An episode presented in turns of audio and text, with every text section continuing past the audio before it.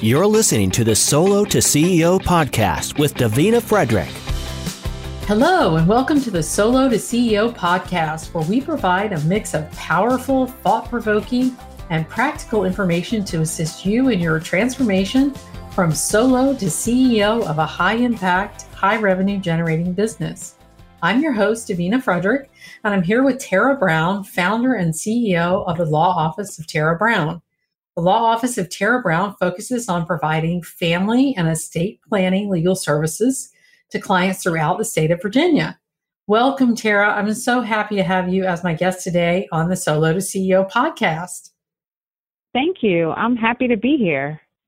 So, tell me about the law office of Tara Brown. Tell me a little bit more. I, I said family and estate planning services, but for those who might not know exactly what family means, family and estate planning services, tell us a little bit more about what that covers. Okay, so in my family part of my practice, we do divorces, custody, we do adoptions, um, we help with guardian ad litem of special needs children. So that's if you have a child with special needs that might be coming of age. And now you need to assume a guardianship role of that child, more than a power of attorney, which we also do, um, but a more serious role in the planning of their financial affairs and just helping them manage their life. Um, we do a ton of custody work, a ton of visitation work, and it's a real specialty area for us. We're mm-hmm. focused on helping families put together parenting plans that work, that are bespoke and tailored for their family and their specific needs. Um, so we want something that's going to last for that family long term. We don't want to see our clients back. We're not looking for repeat business. We're looking to do a great job so those clients can refer us to their family and friends for that. Or if they have trust and estates work, maybe they need a will, maybe they need a power of attorney Maybe they need a healthcare directive or a trust. We do a lot of trust work for people with special needs children, especially when you're planning so that they don't have income and to try to keep them eligible for other services. Um, so we help families a lot with that.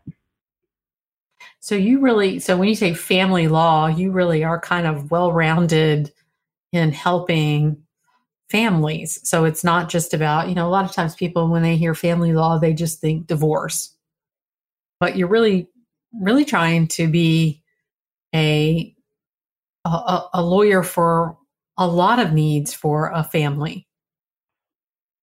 We are. We really want to be a counselor for them. You know, one of the reasons I do this, um, what gets me out of bed is really knowing that I provided a family with a service that's going to help them maintain that relationship, and it's a sustainable business model. Mm-hmm. Um, so we, the slogan or our my tagline is, we help families in the conference room and the courtroom. So we're happy to help them come up with a solution, and we're also happy to go to court and advocate for them. Right, right. Um, so, how did you get in? How, I mean, have you always been sort of passionate about doing this type of work? Are you? I've had this conversation with other attorneys, and it's always an interesting question for me, um, and uh, uh, an interesting conversation to have to find out how people wound up in the particular area of practice they did. If it's something that they came into because um, through their career and maybe through internships and you know after going to law school they discovered that this is what they'd like to do or if they had a particular drive to become a certain type of attorney and went to law school to become that type of attorney is there something that led you to this area of practice um, outside of law school and your career well, no. it, it was it was I don't know. My life is like a big happy accident. It's, like, it's just like where I was led. When I was in law school, I was thinking, I'm not going to court. I'm not setting foot in court. I certainly I can get a job at a corporation and I can do something transactional and, and or maybe I can do real estate. Um, but in the back of my mind, I knew estate planning would be part of my practice or something I wanted to do. Mm-hmm. Um, just because as a child, like many people, you know, I had a lot of death in the family. And so there was a lot of fighting about things and money and property. And so I wanted to avoid, help families avoid some of that, right? So hurt people hurt people, you know, mm-hmm. and they're mm-hmm. grieving, they're hurting, their loved one is gone. And now, you know, comes a territorial fight. So I wanted to do that. But then when I opened, um, that business was not as easy to get as the family law business. So I don't do it because I, it's easy to get. I do it because once I started doing it, um, I, I went to a CLE and it was like updates in the law.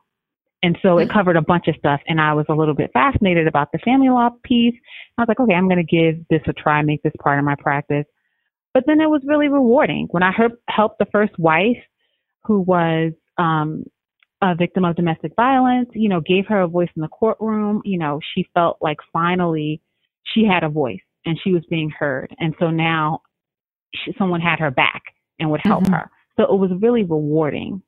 Um, and I just felt like with my attitude, um, I really try to see both sides of every story. Even if it is my client, I try to help them see it. And so I'm like, look, everyone's getting less time with the kids you know, this is hard. This is hard for everyone. So let's, yeah, keep our wits about us and make sure we're coming to the table in, in earnest and trying to really come up with a solution. And sometimes they hear me and sometimes they, they don't. Um, but I'm really interested. Go ahead.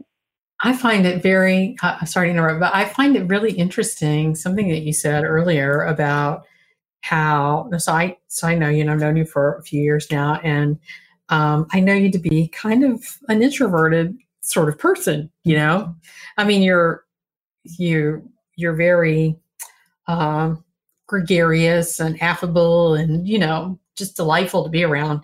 Um, but you know, you like you like your you're intellectual. You like your book work and all of that sort of stuff. And um, and so when you were talking about your that you were first looking at your career as a lawyer as thinking you were going to be a transactional lawyer.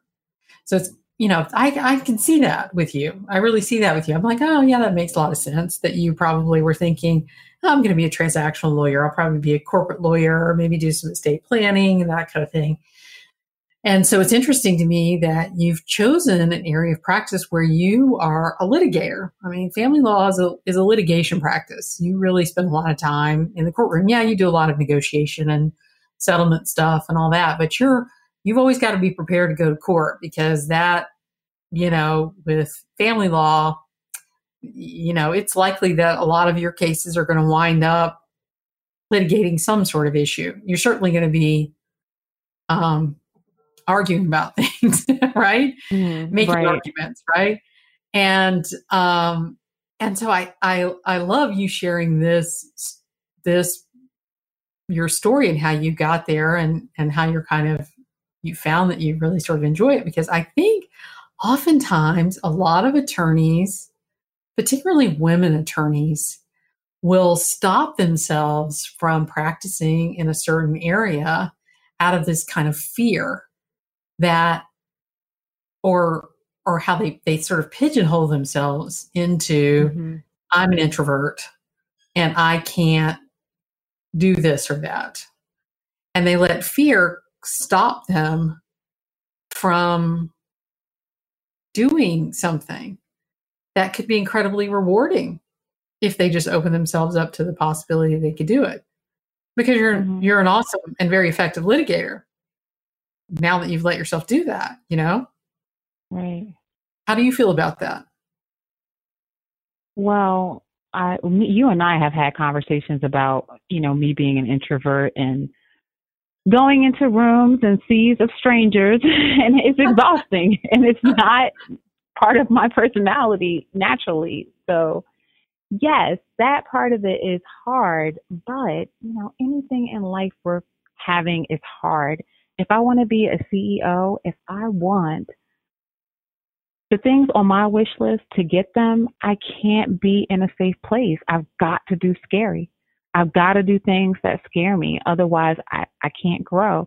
I can't move. I can just be, I can just keep doing what I'm doing every day and sort of be satisfied, you know, at this level. And that is not a CEO mindset. You know, that is, that is not who I want to be. And I, I don't think that's who many lawyers want to be. I mean, I think you have to be a little driven and want a little more to even make it through law school, right? It's, mm-hmm. it's not easy. It's, it's, not a litigator mindset either, you know. Like so, mm-hmm. you've already you've already become.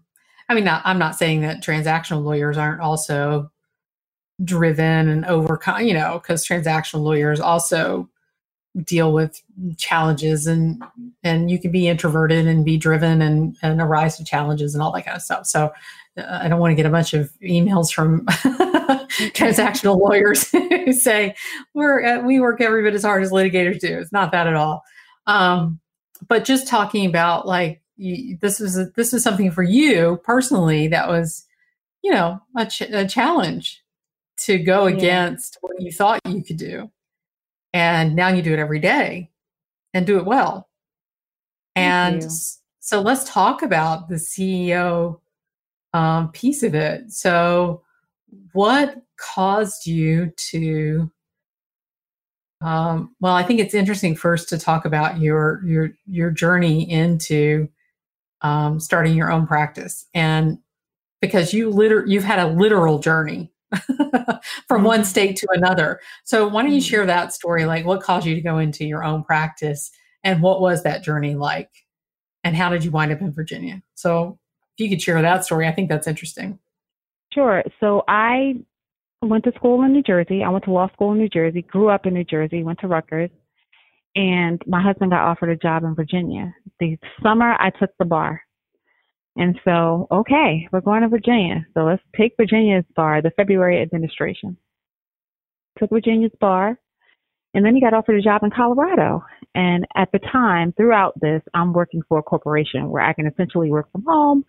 I'm making six figures. I've got what I call the golden handcuffs on me. you know, the money's good, it's comfortable, the work is not that challenging. I can do this, right?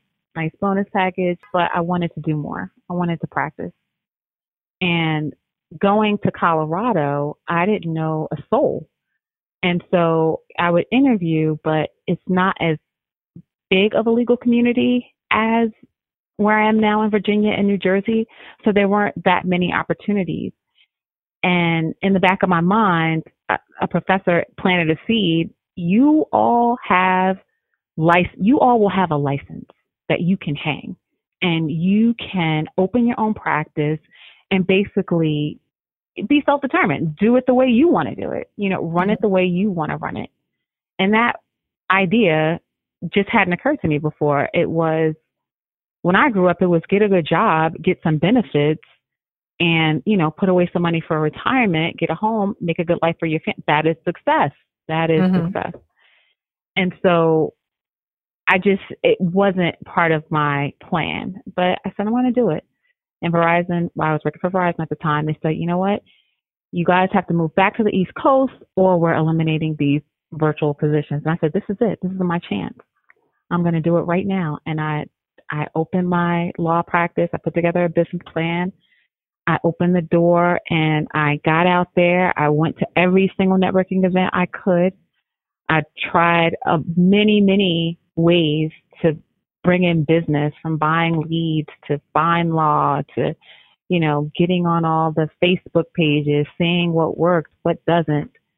Um, and I started it and I had a great luckily, I had a great mentor who practiced family law in my same building that I could kind of bump ideas off of. And it just took off from there. And she was shocked. She was like, there are people in town who have been here who do not have as much business as you and they've like grown here. And so I don't understand like what What, I just, what town were you in? I was in Colorado Springs. Colorado Springs. South of Denver. Like about an hour south of Denver. So it was little little big town. Yeah, yeah. And then and so then what happened? Um, they had a military base nearby.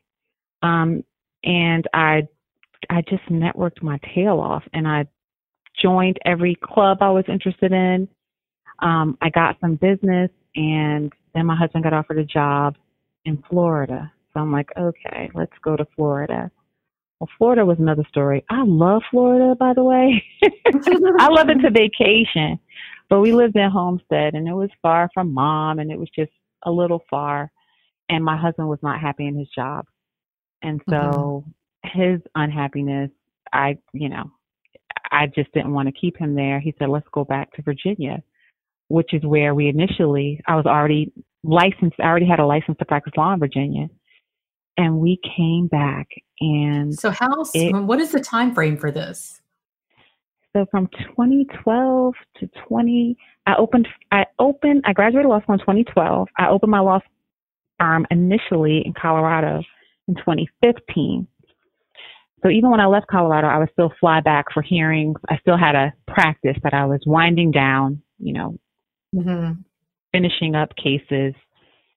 And then in 2016, we moved to Virginia. Okay. And I I met you. Yeah. yeah, yeah, yeah, yeah, and I met you. So, so you're so here you are. So it wasn't very long. So the stop in the stop in Florida was basically a layover. mm-hmm. Right. That didn't Virginia. last long. Homestead didn't last long, and so you're in Virginia. And so you want to talk about how you want to talk about how you met me. you want to talk about you want to talk yeah. about what life is like in Virginia when you got there. yeah. It's about a month after you so, had been in Virginia when you and I met. I think. It yes, it was it was a, a month or two. Oh, maybe we met in early 2017. So I was I was licensed, but I was in retirement. So I had to to take some CLEs to sort of get me out of retirement and get me back to active. And I'm working while I'm doing this and I'm on these Facebook pages and I'm seeing all the things.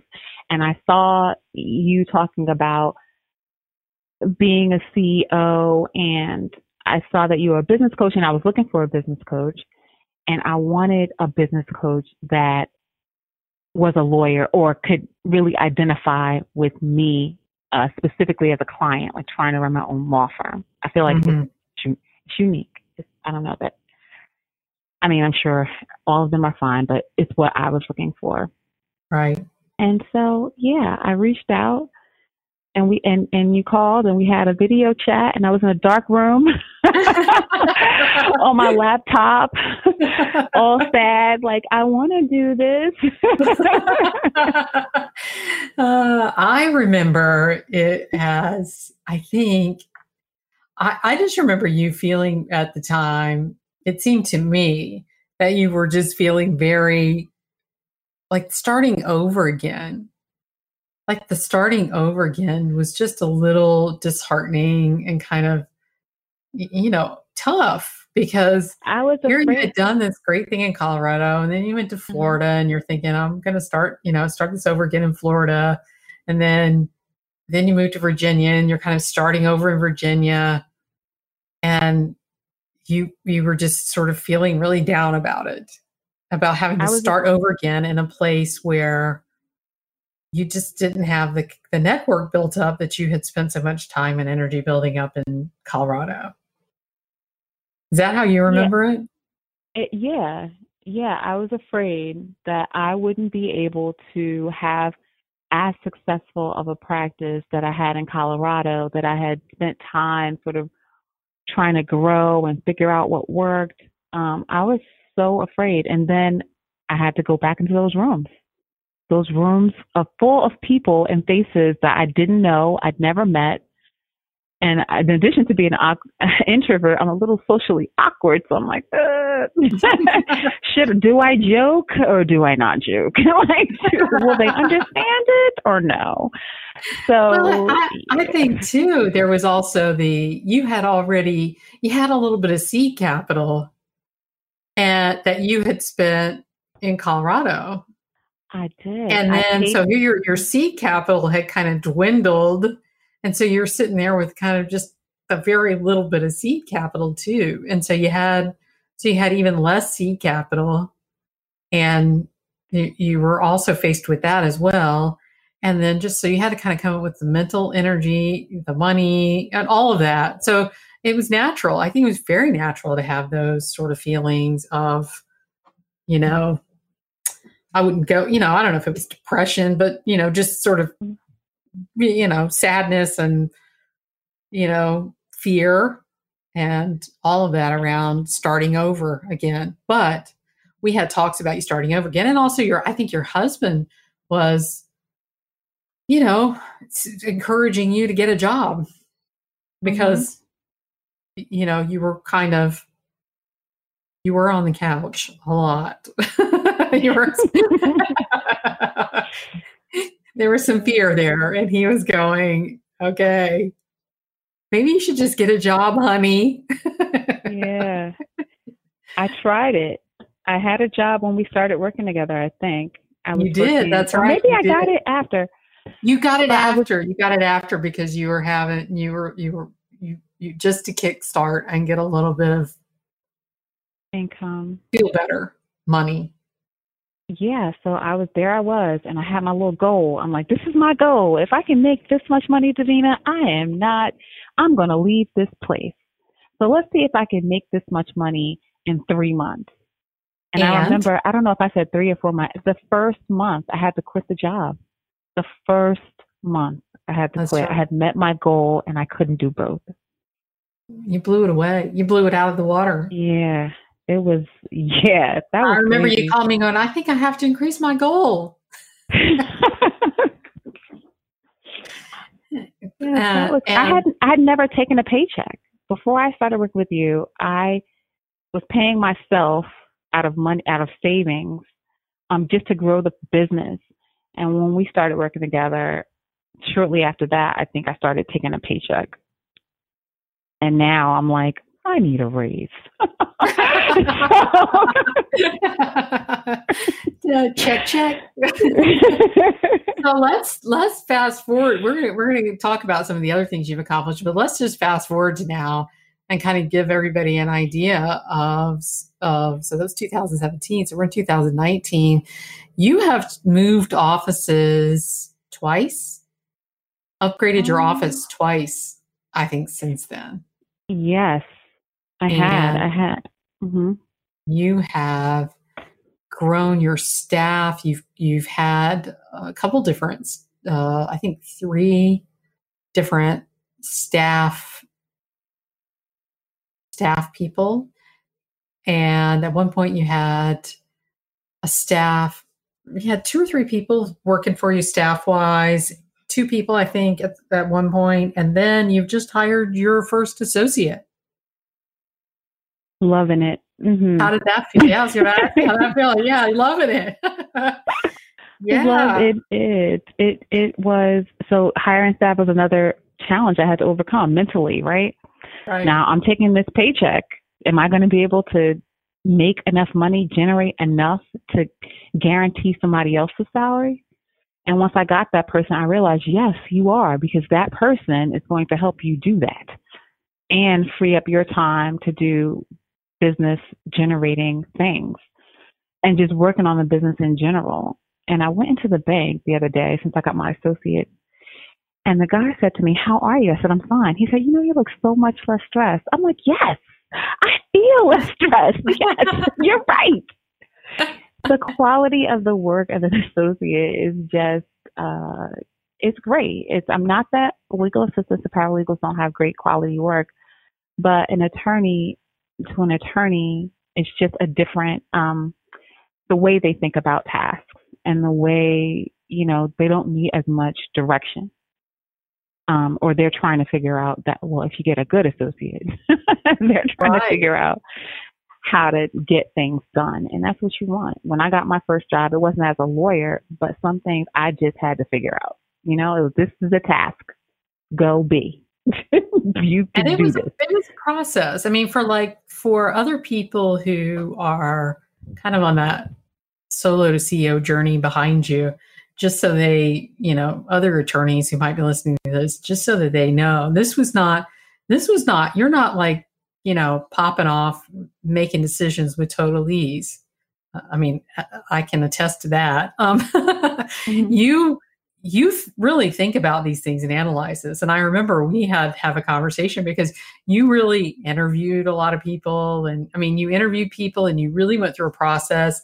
And then even after you had made a decision and you knew, you still struggled to make that offer because because of what? I, I thought the same fear with hiring an assistant.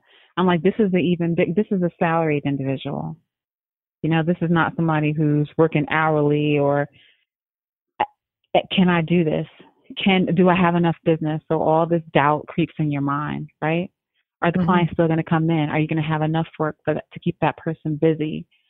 Um, so some of that was sort of creeping in, and I, it was the best decision I made. I think yeah. to do that. I think it's going to, in terms of growth and being able to grow my business, it can't be of one. I cannot do it all. I can't. Um, right. So one of the need, one of the conversations you and I have all the time is, um, what is the alternative? Like, what is the alternative? So you can always choose. You can always mm-hmm. choose. Do I stay? I can stay small and keep it all. I mean, you know, I can Right. It could be just me and I can do all of the work. But if I want to grow, then I, then this is, right. you know, then this is the choice is clear, right? There are only so many hours.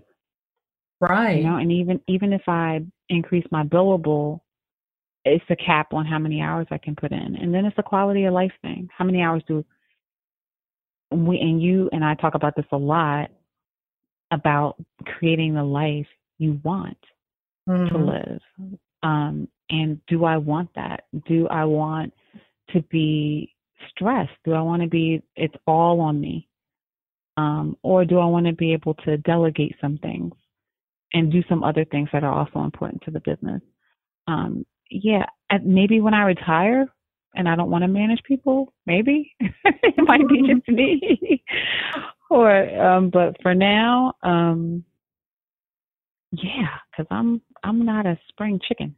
So I'm what 45. I'm 45. I'm saying this out loud. Oh my gosh. Oh, and it's so, yeah, it's recorded too. and uh, I'm 20 years, maybe 20 years I've got to do this that's all I want to do this for, right? The next 20 years. So I'm trying to make the most of them. Right. Uh, so and and you also have some you know, we've talked about your your daughter, your your baby girl and some of the things that being able to spend a little bit more time with her. So you leaving the office a little bit early to be able to go and spend time with her and even able to do that a little bit more by mm, hiring an associate, which was a big thing for you. Instead of getting home so late that all you have time to do is basically, you know, eat and tuck her in bed. Dinner in bed. Now, before I was seven to five forty-five. I was president of the Last Mom Club because I had to be there at six. so seven to five forty-five, which I never really calculated like how many hours that is or how much time I'm spending at work. Plus every weekend, at least one day. Um, now I still work early. I probably work from seven, but I'm leaving by 4:45. Um, which is some people's like, oh, that's only an hour less. No, that is an hour less. I get to get my daughter from track. I get to get my six year old. I get to be outside, and I'm not going home in the dark. And it's just, I don't, I'm not no longer the first one in and last one out. You know, I'm I'm able to get out. I'm able to sometimes take off a whole weekend. yeah, um, yeah. but it's yeah. nice and train, go to trainings and just do different business generating things that I just I just couldn't do before. Yeah, just, I just was running out of time. So lots of good things happening for the law office of Tara Brown, and It is, um, it's just the beginning because we're, you're only, you know, two years into this, a Mhm. couple years into this, and you've already grown this much. So lots of good things ahead. I can't wait to see what else you've got on your plate and ahead of you. Give us an idea of where you are in Virginia so people have can visualize where you are in Virginia. They don't think you're up in DC or something. I'm in Richmond, which is like Mhm. central Virginia. And I'm about a couple hours from the coast. So I'm in Richmond, I'm near Richmond, Virginia.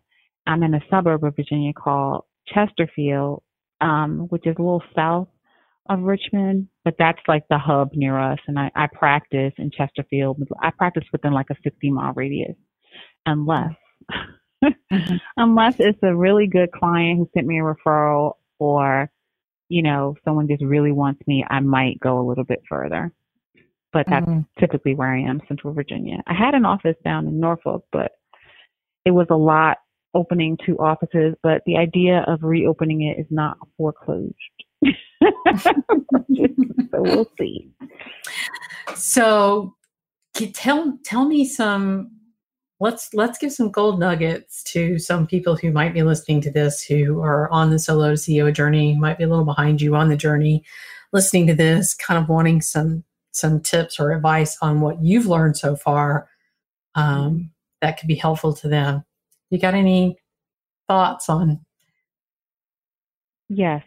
So starting out in this business, the reason I wanted to be doing what I'm doing to help people, that is, it is both a, sw- it's like a good thing and a bad thing, right? So I want to help people, but if you're trying to do something in family law, the business has to come first. If you are not getting an appropriate retainer for your services, you're going to end up doing a lot of work for free or chasing money later. So I can't help people if I'm not getting paid because I'm just going to be resentful. I'm not going to want to do the work. It's going to take the joy out of it. So I'd say get your money up front. If you're practicing family law, get enough money. And it's hard to figure out what enough money is initially. So get with someone in your community that practices law in that area. What is a typical retainer? I know we don't like to talk money, and I feel like that's a, a thing that sometimes women have, right? We don't want, it's not appropriate, right? We don't want to talk Right. about those things. No, we need to talk about money. We, we need to talk about how much it takes to do this case so you know how much to get. And Right. that, I feel like if I knew that in the beginning, it would have saved me some heartache. Um, but yes, get the money up front because you and your client will be much happier. You can serve them. You won't have to get out of the case and you can focus on doing what you do best, which is practice, not be a business owner, but get your money. Right. I was just having this conversation with somebody else, and we were talking about what happens. What we don't think about is we don't think about the business as a separate entity from you. So there's you and there's the business. And oftentimes we collapse the two. We think we are the business, particularly when we start out and we are a quote unquote true solo or we're a solo with one staffer working for us, we tend to think of ourselves as the business. And when we get into that mindset, you know, whatever self esteem issues we have come up, and, you know, we are, if we're self sacrificing people, we feel like we're doing a favor by undercharging. You know, we're trying to help people. We buy into other people's money stories and we don't charge enough because we're trying to help somebody, right? And they're sitting there telling us a story, and we go, we feel sorry for them and we're trying to help them. So we don't charge enough. But the reality of it is, we are really stewards of a business, and the business is a separate entity. And once we create a business, we make a promise to a lot of people who are dependent on that business and the health of that business. So the business is the health of that business. A lot of people come to depend on it. All the other clients that we make commitments to, the vendors who rely on the health of that business, the employees or independent contractors who rely on the health of that business, your family members, their family members rely on the health of that business. So the longer that business is healthy and sustainable, the more people are going to come to depend on that business. And we, as the CEO of that business, are stewards of that business, and it is our job to make it healthy and profitable. And the more we do that, the more people are going to benefit from that. Right. And so it's not about us and whatever martyrdom we have going on or whatever issues we have going on we feel like we're helping other people. We're really helping other people when we make that a healthy sustainable company. Because you see like for you you're able to hire a couple of staff people and an associate. Now you've just given three other people paychecks and you're supporting their families in addition to your own family. Mm-hmm in addition to all the clients that you're now able to help because you're charging appropriately for your services. And think of the impact of that. Right? right. It makes one a huge difference. You, one of the things you said to me was when a client comes to you with a sob story about and and some of them they're not just sob stories. I mean, they're true stories, right, about their life and their financial situation. He's like, would you loan that person your retainer? Or yeah, give I it said, to them? Yeah, would you write it? Would you write a check? Would you write a check for them? If you can't to them for that. Yeah. If you can't write a check to them, then why would you give them the time? Like, why mm-hmm. would you discount your services and give them that extra time? Right? Yeah. Right. We provide a service. It is not free. And so some clients are going to think it's high or they're going to say, well, the guy down the street charges this. And okay, that's fine. And so I had to get really comfortable in that scenario, right? Where they're saying, oh, that's really high. Yes, that's sir, that is my fee. Mm-hmm. I won't even say that. I'll just let them talk and then if it's a if it's a fit, they will hire me and if it's not, they won't. And I'm not going to play the whole I'm going to cut my fee until you're happy because neither of us, well, I'm not going to be happy at the end of the day with that. and I think it's, I'm worth it. I don't think it, I know it. They'll probably be a difficult client that you have if you cut your fee and take them on as a client anyway. They'll be the most difficult, not probably, they'll be the most difficult.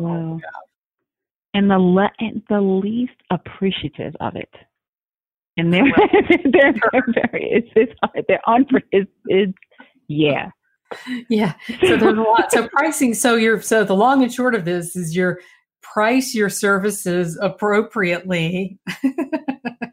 would be a number one gold nugget. Price your services appropriately. Talk about money. Get comfortable talking about money. Right. And and asking for what your services are worth. Yeah, that's great. That's great advice. Great advice. Um, anything else? About money, one other thing. No CEO is going to go explaining the reason their price is their price. You're not going to go to the CEO of Sprint and say, I want $200. no, you're not doing that. Don't have those conversations. I'm not exchanging with them about, I'm not going to justify my rate. My rate is, is my rate. Um, the only other thing is if you're face your fear and really think about that thing, whatever it is, that you can't, you think you can't do, and really challenge yourself and ask yourself, is is it that I can't do it, or is it that I'm afraid that I can't do it, and why? Right? Am I not going to make enough money? And my clients are going to come. Money is going to come. It will come. Yeah. And those people that you hire are going to help you earn that money. they, they are. Everybody here is billable. yeah. Yeah. I love that. I love that. Well, thanks so much. I think you've shared some really um, I, I love your story. I think it's um, I've been so proud of your success for you for your success and I think you're a real go getter. And uh, of course, I, I love spending time with you and talking with you and being a part of your journey. Um, tell us tell us where people can find out more uh, about the law office of Tara Brown and follow you on the interwebs? So my website is um, www.thelawofficeoftaraBrown.com. And you can find me on Instagram um, at Law Office Tara Brown and also on Facebook at Law Office Tara Brown. Wonderful, wonderful. Well, thank you so much. And I really appreciate you being here and having this conversation. I think there are a lot of people that will enjoy listening to your um, story, and I appreciate you sharing it today. Thank you for having me. Thank All right. You. The Solo to CEO podcast is sponsored by D. Frederick Media and Marketing and the Solo to CEO system. We help professional women entrepreneurs transform from solos to CEOs of high impact, high revenue generating businesses while reclaiming their time and creating the lifestyle of their dreams. If you are ready to skyrocket your revenue, cultivate a crackerjack team, and set up systems and automation to get your firm running like a well oiled machine so you can focus on the highest and best use of your time, then you'll want to attend our latest presentation Six Shifts to Transform Your Solo Practice into a Seven Figure Firm with Total Ease. Register at law.solotoceo.biz slash webinar.